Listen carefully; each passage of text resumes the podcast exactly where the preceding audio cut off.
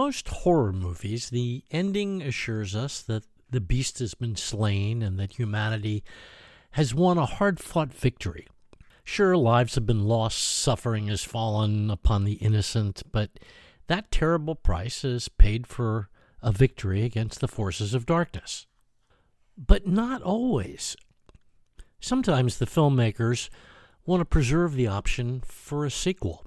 Dracula may have fed on the legions and infected those he left behind. Or perhaps evil viruses of the mind and soul that seem to infect mankind have been there all along, just waiting to be switched on and awakened.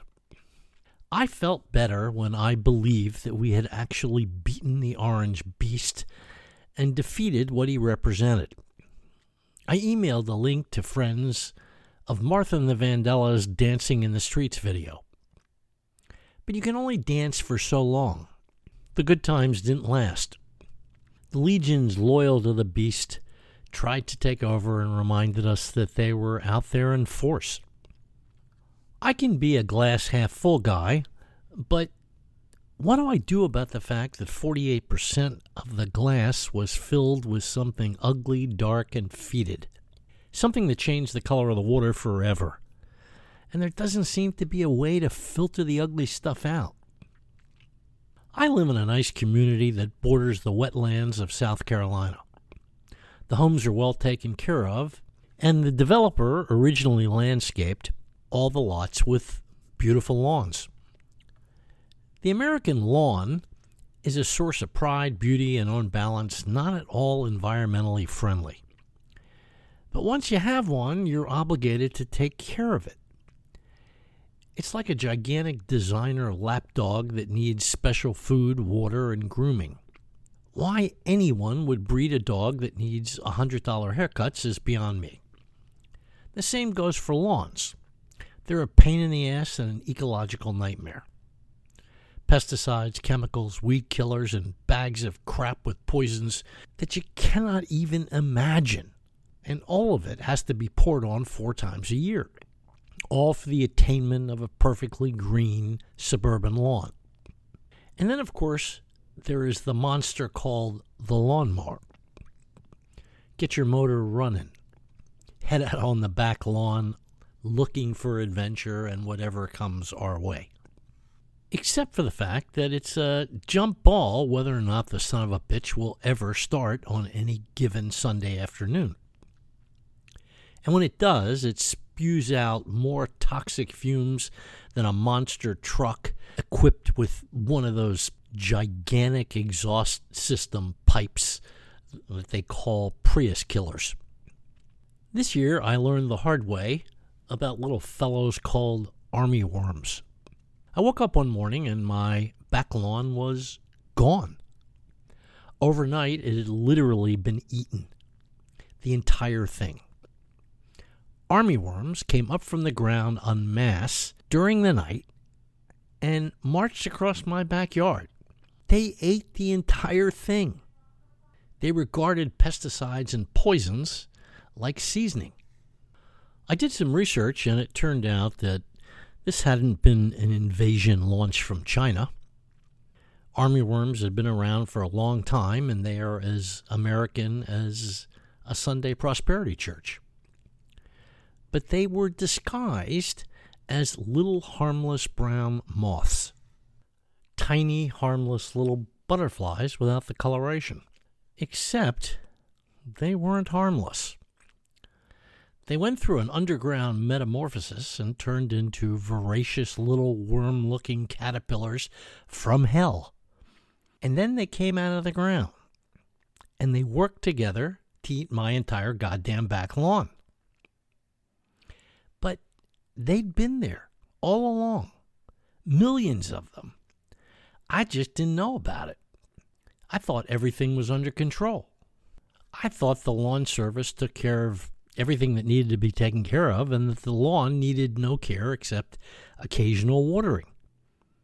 I thought my lawn was only vulnerable to a nuclear attack. I was wrong.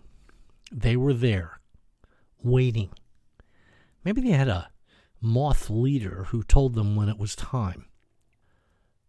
Here's something else that hangs out in lawns that you may not have known about chiggers.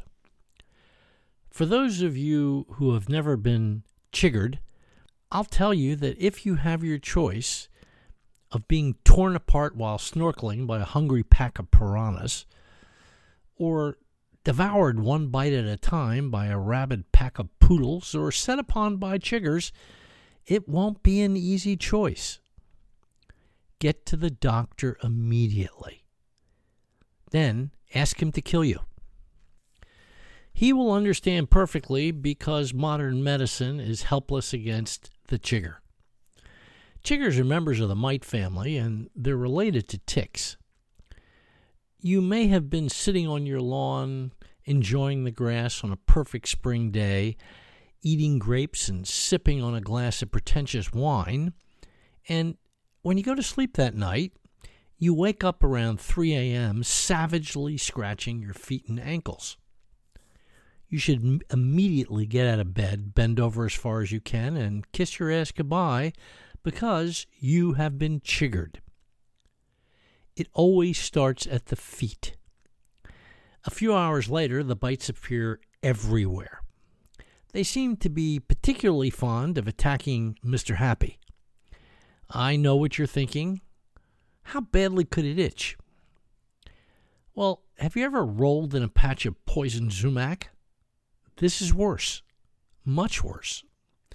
And the itching doesn't just last a day or two, it lasts for 10 days. In the South, victims take Clorox baths.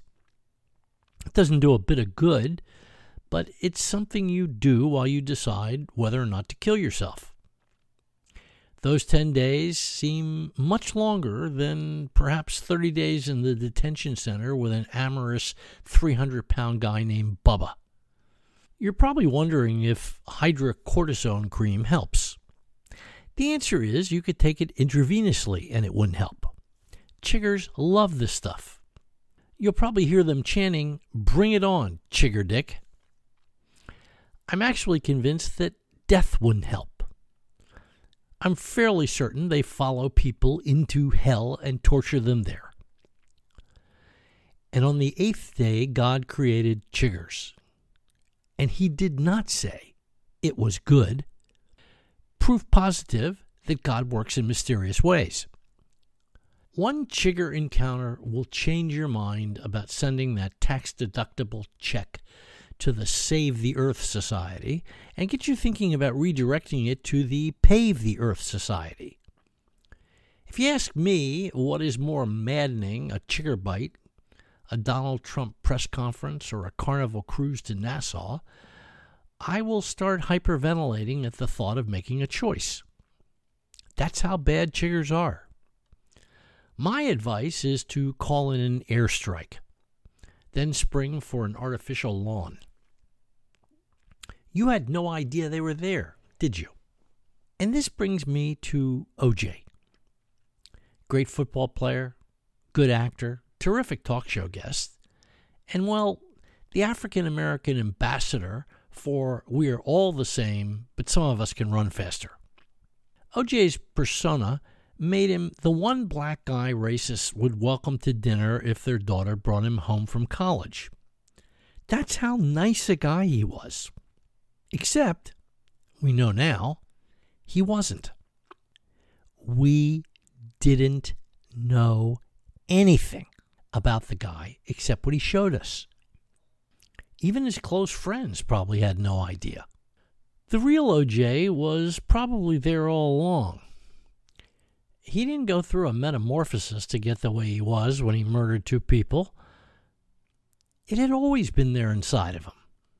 All it took was the right circumstances to release the beast. I have known the people who admire Donald Trump. I've known them forever. Lived with them, had dinner and played golf with them. I knew we had differences about politics, but I had no idea they were capable of admiring a man who was so blatantly and proudly despicable. It wasn't like he fooled them. I mean, Ronald Reagan probably fooled them, but Reagan was an actor. I told everyone who would listen, hello, he's an actor. Think hard about that before you empower him. A recording of a conversation turned up not too long ago where he was talking to Nixon, of all people, and he referred to black people as monkeys. On the other hand, I yelled the same morning about Arnold Schwarzenegger. Arnold, however, turned out to be a pretty good guy. But when it came to Donald Trump, amazingly, no, astoundingly, we knew exactly who the fuck he was. We have known it forever. He might as well have had a tattoo on his forehead that said con man or shithead or evil incarnate or malignant narcissist. Say what you want about Trump, and he may qualify as the most outrageous liar in the history of mankind, but he wasn't two faced. He knew he was lying, and you knew he was lying. The guy was no OJ. And he sure as hell didn't change. He shouted, I am despicable his entire worthless, selfish, disgusting life. We knew who that motherfucker was. What we did not know, what we could not have known, was who half of us were.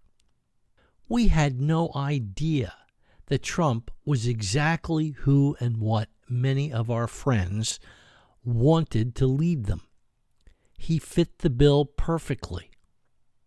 A cruel, classless bigot. Because it turns out we were the army worms. Good church going, decent Americans, family first, American flag waving, apple pie eating, baseball loving, God fearing, communist and Nazi opposing Americans were the seemingly harmless moths I saw hanging around on the fringes of my yard. And then one day they ate it. These people these Trump supporting American First MAGA look the other way friends of mine ate America. And it happened overnight. I had no idea what they were. And I hope it's not too late to do something about them. But I fear that's just who they were all along. I'm not afraid of Donald Trump anymore, but I'm deathly afraid of them and I'll be watching them. And that is really sad. For me, for them, and for America. I thought I knew America. I thought I knew OJ. There was a lot about both of you I didn't know.